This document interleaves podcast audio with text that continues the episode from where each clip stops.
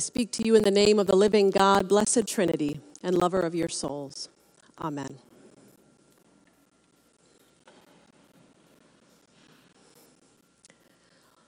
Well, surprise, surprise, when I was in college, I attended a weeknight Bible study. And I had a professor who loved to sit cross legged on the floor of the Student Center with a Greek New Testament open in front of him. He was the kind of teacher who, when we asked, So, how did Jesus enter that locked room after his resurrection?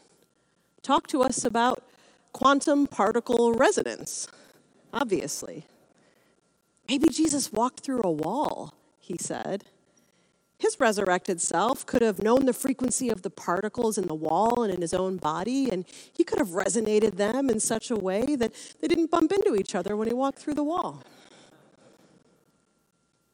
The dozen or so of us students who wandered into Bible study each week, we were like Nicodemus on our way to Jesus at night, armed with our most troubling questions about God. And I remember one such night when a student asked, If what Jesus says in the Bible is true, that he is the only way to God the Father, what happens to the people who die without ever believing in Jesus? Well, let me ask you this, our professor quipped as he flipped open his Bible to today's reading from 1 Peter. Do you think God got meaner after Jesus entered human history? A dozen heads shook side to side, eyes wide. Christ suffered for sins once, for all, he quoted from the epistle. Once for all, he kept reading, in order to bring you to God. Jesus was put to death in the flesh, but made alive in the spirit, in which he also went and made a proclamation to the spirits in prison who in former times did not obey. Then the professor pulled out a piece of scrap paper and scribbled on it. At the top, he drew the cross of Christ, and underneath it, an umbrella with the word time written on it. And underneath that, the words the cosmos. The cross is outside of time, he said. God did not get meaner after Christ.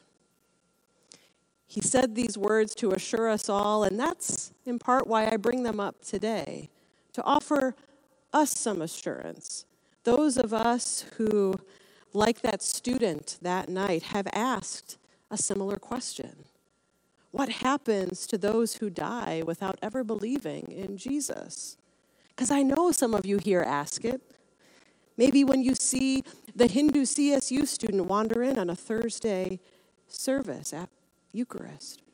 Or you worry the question at the edges of your heart when you think of great Aunt Leah who died, a practicing Jew, or, or wonder what might happen to your best friend Fatima who's living her happy Muslim life. We have all asked in our own way some form of the question Did God get meaner after Jesus? Whether we've meant to ask it or not. So I'll respond where my professor began with 1 Peter's words Christ suffered for sins once for all. Consider that text and whether the following might be true. The death and resurrection of Jesus was a cosmic event, not just one that happened in history.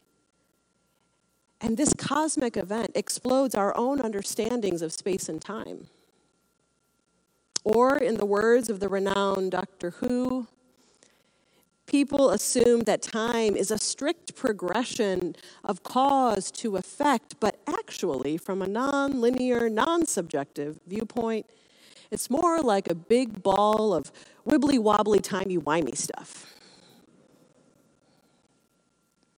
And whether it's the Time Lord, Doctor Who, or the transwarp conduits of Star Trek's Borg, or the middle aged Chinese immigrant woman in the recent film Everything, Everywhere, All at Once, all these time and space traveling fantasy characters point us towards something that is true something that writers of scripture have tried to convey before all of these theories about time travel and the multiverse ever existed.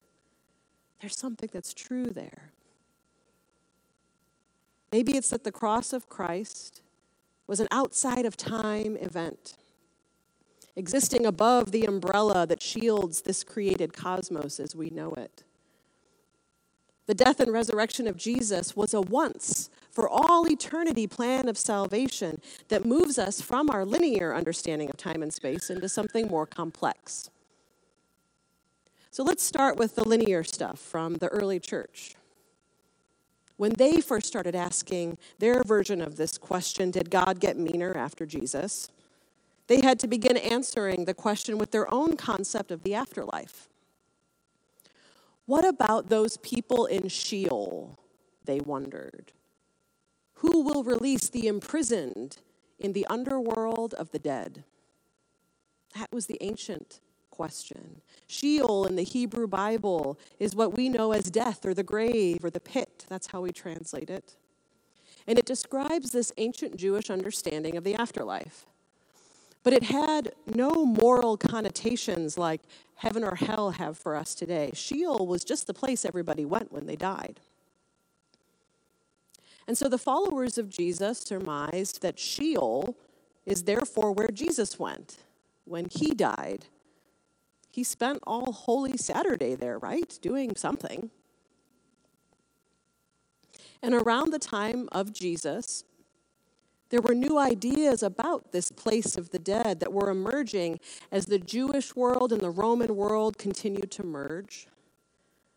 Even Jesus himself started speaking about a paradise after death, a place to rest on Abraham's bosom, hinting that there was a good place to go. He taught this as the Greco Roman notions of Hades started to bleed into Jewish and Christian thought, with the idea that in that underworld beneath the earth, there were actually two subregions a place of bliss and a place of torment. So, this is what the early church was working with. And as these new Christians developed our creeds we still have today, they had to commit to a narrative about what happened between Jesus' death and resurrection. So, our Apostles' Creed, in our Book of Common Prayer, it has two possible ways to think about it Jesus descended to the dead, or he descended to hell. You've probably heard both spoken in the creeds. Regardless of which translation you prefer, they're both telling us that this place that Jesus went on Holy Saturday was the place of the dead where there were those who never believed in him in this life. Today's epistle writer is sitting in this idea and conveys the idea that when Jesus went there to Sheol on Holy Saturday, he was preaching to those who had been consumed by the flood in Noah's day. They were held captive by death in Sheol. So he preached to them. But the early church fathers believed something different.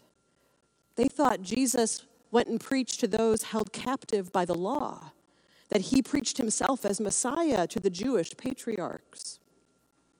The medieval reformers believed something different. Jesus heralded, harrowed hell. He proclaimed his victory over Satan. And medieval art depicts Jesus taking Adam's hand and Eve's hand and leading them both off to paradise. Regardless of all the beliefs, we can see the theme running within them. Holy Saturday's descent to the dead symbolizes Christ's ultimate victory over death for everybody. Whether you are alive or dead, Christ has been victorious for you once for all, just like 1 Peter says. See, the early church, they were working with this understanding of an afterlife that was very linear in terms of space, okay?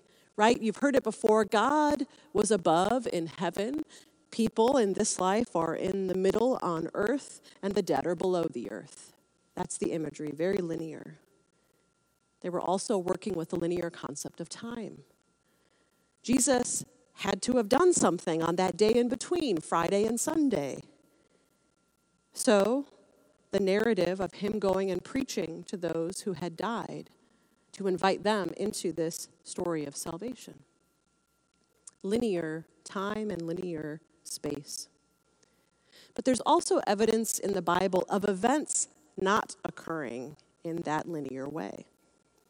You read anything from the book of Revelation, the way that it's written, time is synchronous. Oh, everything happens at once. And then scripture has these pockets of similar moments, these seer like moments where prophets are either seeing into the future or they're seeing into the past. Remember when Jesus himself says, I saw Satan fall like lightning. When was he talking about? The past, the future? Something outside of what we understand as time and space. Well, now it's 2023, and we have physicists who have remarkable theories that stretch our own thinking about time and space and the possibilities of traveling interdimensionally, the universe, turns out, is so much bigger than we ever thought it was. Perhaps our God is so much bigger than we've thought of God to be as well. So hold on to your watches because this is now actually the timey-wimey part. Biblical Greek has two common words for time. Talked about this before chronos, chronological time. It's what we keep our watches to. And then kairos, which is now time. Kairos means something kind of like everything everywhere all at once. And kairos is actually used more often in the writings of the New Testament than chronos is. Not a lot of chronological time explanations needed in Scripture, but we're going to talk about kairos a lot because kairos is God's timing. Kairos is the inbreaking of the divine into human history. The Apostle Paul tells us in Romans at just the right kairos, at just the right kairos time, Christ died for the ungodly. It's an explosion. Christ's death is an explosion of time and space. It's a kairos moment, a now moment, a God moment. The death and resurrection of Jesus are not an event that occurred in the past alone. It's that inbreaking of God, of the Holy Spirit into now. Jesus' descent to dead, we know this wasn't a literal movement into the bowels of the earth, right? We think of heaven or hell nowadays as another plane of existence, something different. So, one way to look at it one way to think about Holy Saturday is to see it as the time when Jesus is perpetually and eternally preaching to those who are in the place of the dead. Jesus is always there, revealing the wounds in his hands and feet, just like he did to Thomas, inviting them to himself. Anyone who has already died and who will ever die is right now being perpetually invited into Christ. So if you're a sci fi fan, you can think of the cross or Holy Saturday as a cosmic wormhole. It's that everything bagel that sucks in anything that draws near to it. The cross exists in all times, in all places, and anyone who finds their way to it in life or in death is baptized into Christ's death and resurrection, then and now and forever. It's kind of mind blowing. First Peter, today's epistle, tells us that our baptisms, at our baptisms, you and I as Christians are incorporated into Christ's death and resurrection. Baptism, it's like our event horizon, it's our entry point to the eternal sermon of Holy Saturday. It's our entry into God's kairos time. Right here, right now. And that's really good news for us Christians. We get to live into eternity now.